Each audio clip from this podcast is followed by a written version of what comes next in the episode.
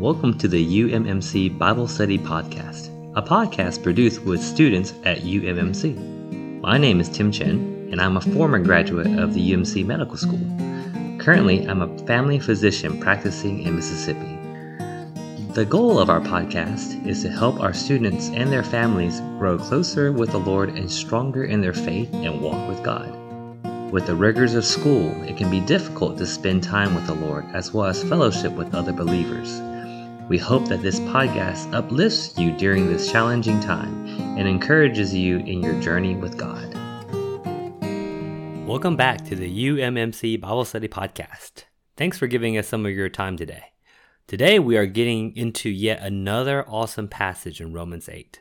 I feel like every week I say this, and then the next week the Lord reveals something just as amazing.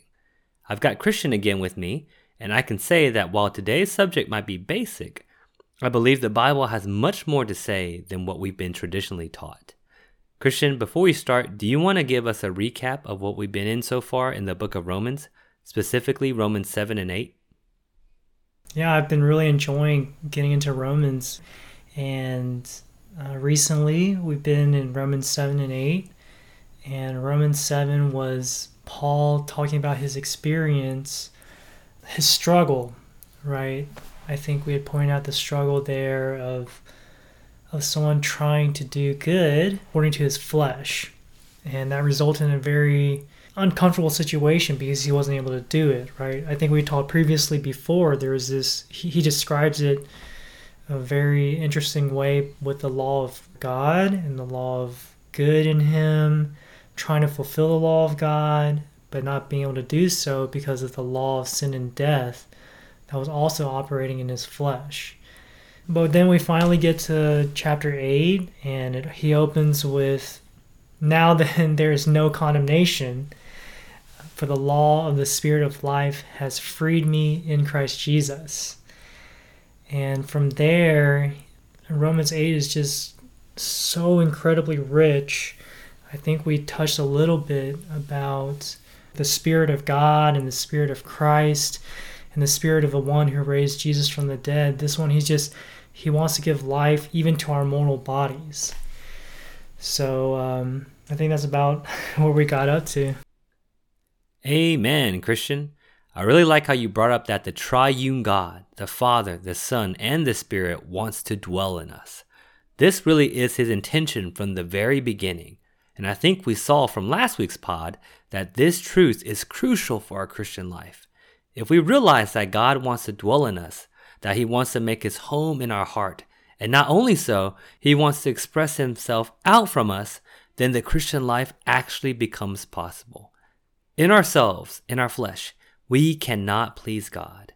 We cannot achieve God's holy living, and we cannot accomplish God's eternal purpose. But Romans 8 shows us that it's not a matter of effort, but of source. Who is living? Who's on the throne in our heart? Once we see this, then what Jesus went through makes sense. Our purpose on the earth makes sense. Well, today we are continuing on in Romans 8, verses 14 through 17. I'm going to go ahead and read them. 14. For all who are led by the Spirit of God are sons of God. For you did not receive the spirit of slavery to fall back into fear, but you have received the spirit of adoption as sons by whom we cry, Abba, Father. The Spirit Himself bears witness with our spirit that we are children of God. And if children, then heirs, heirs of God and fellow heirs with Christ, provided we suffer with Him in order that we also may be glorified with Him. Now, these are some awesome verses, but what we want to focus on is this matter of being sons of God. Christian, I'm going to give you the floor. What is Paul talking about here when he says we are sons of God? I just I love the word and what the word says here. The word is really put laying out some some divine truths for us that are really rich and can really uplift our experience of the Lord. Here it talks about that we are sons of God and even that the Spirit Himself witnesses with our spirit that we are children of God. And then it also talks about um, my version says that we have received a spirit of sonship. in which we cry, Abba, Father. So I think there's a lot here to be unpacked by us. Yeah, Christian, I actually like your translation a bit better because when I read verse 15 and this matter of adoption, it doesn't quite match the spiritual revelation revealed in the Bible that was seen in, say, the book of John.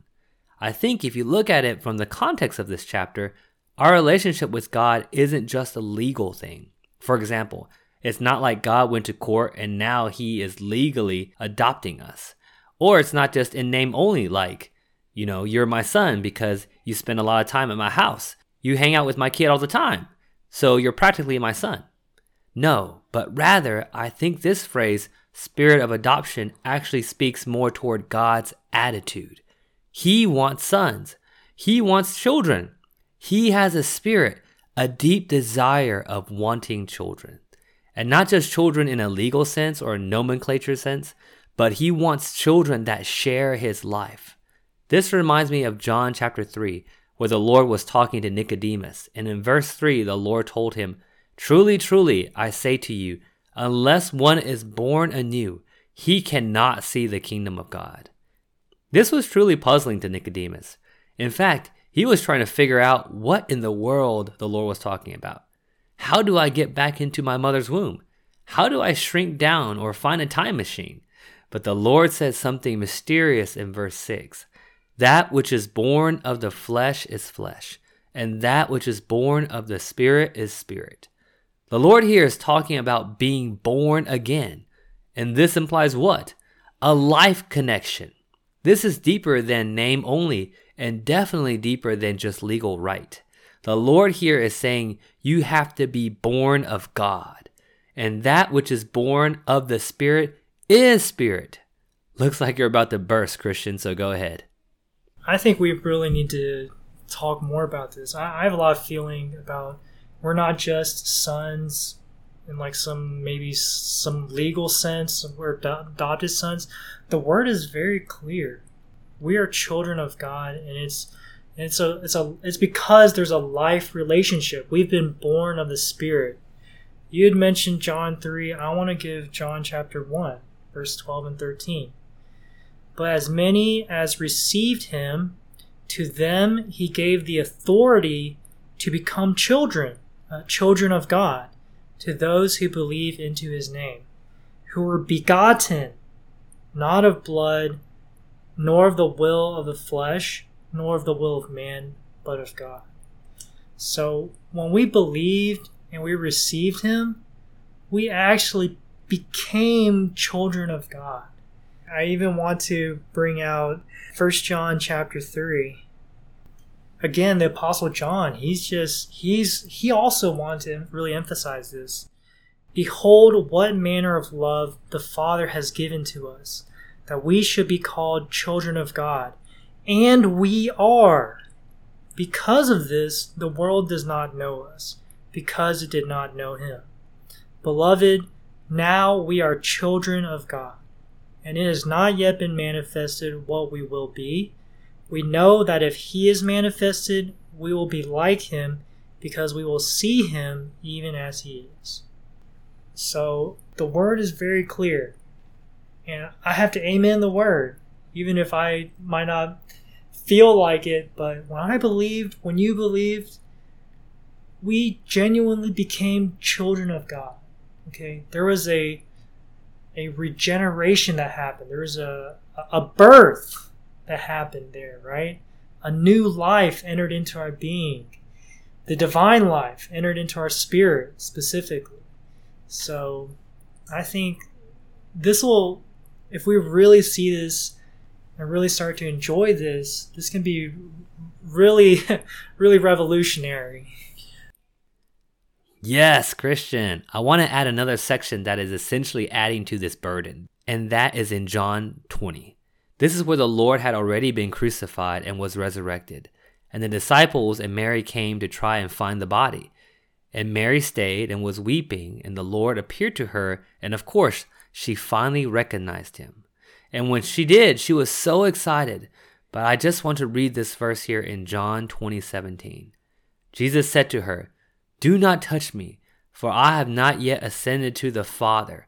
but go to my brothers and say to them, I ascend to my Father and your Father, and my God and your God. And I believe this is the first time in the Bible where the Lord refers to God as your Father. In the Old Testament, Solomon, David, Noah, all their interactions were very much between a creature and a creator. They worshiped him as the Almighty God of the universe. And we should. He deserves all the praise, and he is worthy of all the praise. But in the New Testament, there is a progression. Prior to the Lord's death and resurrection, the closest the disciples got to Jesus was friend. But here, after the work that Jesus accomplished, he now refers to the disciples as brothers. And he introduces this amazing truth that God's relationship to the believers is now more than a creator with his creature, even more than eternal God and finite man. But now he is our Father, and not just legally, not just in name only, but in life. We are born again, and we now share his life. Hallelujah. I'll just add from uh, John chapter 20, after verse 17 and verse 22, the Lord, he appears to them, right? In a closed, well, first he appears to them in a closed room, which is like a miracle in, in and of itself. But he says this in verse 22. And when he had said this, he breathed into them and said to them, Receive the Holy Spirit. So, you know, I don't know if we've touched on this before, but the Lord went through such a marvelous process, right? He came to the earth, he became a man. The infinite God became a man. He lived on earth for 33 and a half years, and then he died, was in the in the ground for 3 days, and then he resurrected. And in John 14, the Lord says, "I am sending to you the spirit of reality." So, here the Lord he says he breathed into them the Holy Spirit and in this form in this way God has finally reached man with his divine life right because of all the process that that the Lord Jesus went through now there's an open channel you see there's that the life-giving spirit. It's gotten to man. And and now today that's the reality today.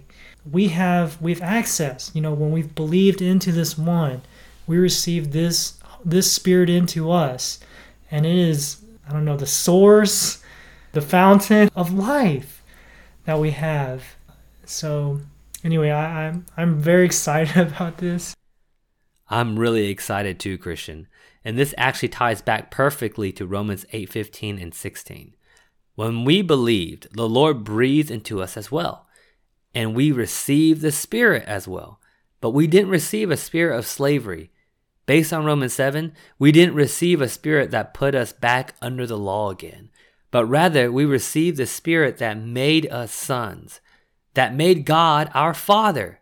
But not only our Father from an authoritative standpoint, but our Abba Father. And this phrase is so sweet and intimate. God is our Abba Father. And from the Greek phrase, this is a very personal phrase. This is not like me being afraid to tell my dad that I failed a test, but this is like sitting in your dad's lap as a child, telling your dad about all that's going on in your life. It's that type of an intimate, close relationship. And this is the type of relationship that our Father is looking for. It's truly amazing. Praise the Lord for this this gem in the Word. You know, how, how else will we know that we really have such a relationship with our Abba Father, right? Here in Romans 8:15 it says we have a spirit of sonship in which we cry Abba Father, and then also in um, in Galatians chapter 4 and you you were talking about we're not under the law anymore and in the whole book of Galatians Paul is just just fighting like why are you under the law again but I just really want to read Galatians 4, 5, and 6, 5, 6, and 7. That he might redeem those under law, that we might receive the sonship. And because you are sons, God has sent forth the Spirit of his Son into our hearts, crying, Abba, Father. So then, you are no longer a slave, but a son. and if a son, an heir also through God. I don't think I even realize enough yet. I have enjoyed this matter of Abba Father. Like, wow, like it's actually I've heard it's like it's a it's a very endearing term. Like Abba, it's like uh, it's like calling daddy, you know, in, the original Greek. It's amazing. The word just opens up that we have such a relationship with our uh, with our heavenly Father. That's just so good, Christian. This theme is throughout the entire Bible, and I really like how you brought in Galatians 4 6. Let me read it again.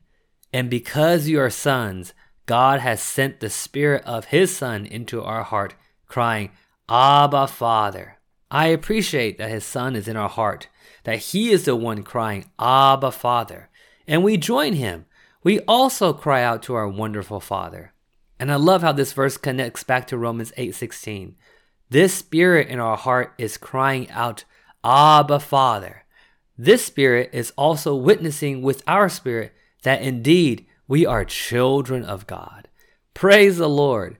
Some days we might not feel like a son. We might feel like we aren't worthy to be called God's son because of our failure, because of our unfaithfulness to Him. But praise Him, His Spirit is witnessing with our spirit that we are children of God, not in name only, not even legally, but in life. And what proof do we have of that?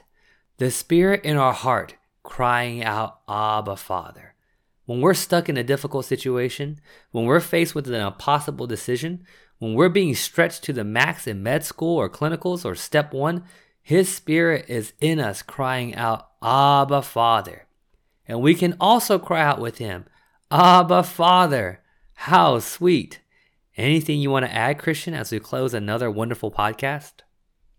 Praise the Lord that He has done all these wonderful things for us, not only to solve our problem of sin and sins, but to make us genuine sons, genuine children of God, and that we can cry out, Abba, Father, to our, our Heavenly Father, and not in some legalistic or in some some way where we're afraid of him, some some disciplinary way, but in such a sweet way. A, a father who is there with open arms to to receive us when when we turn back. Praise him. Amen, Christian. We'll leave it there. I hope you guys have a wonderful week. I really enjoy meeting all of you guys at our Bible study and hope to see you guys weekly. I hope you guys enjoy your birthright this week that you are truly children of God and you have a wonderful Abba Father. Y'all take care and have a great one. Whose heart is full of love toward us. His heart is so great, and His love is so unlimited.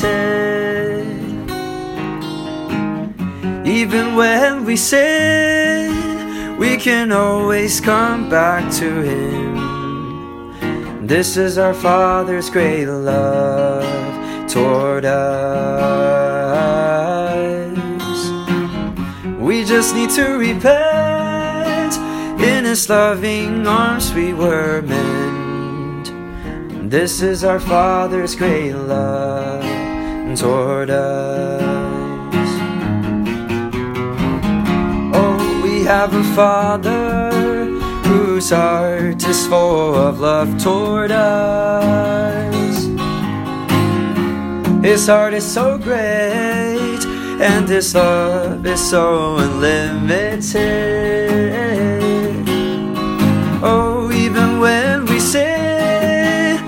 Can always come back to him. This is our Father's great love toward us. Oh, we just need to repent. In His loving arms we were meant. This is our Father's great love toward us. Even when we sin, we can always come back to Him. This is our Father's great love toward us.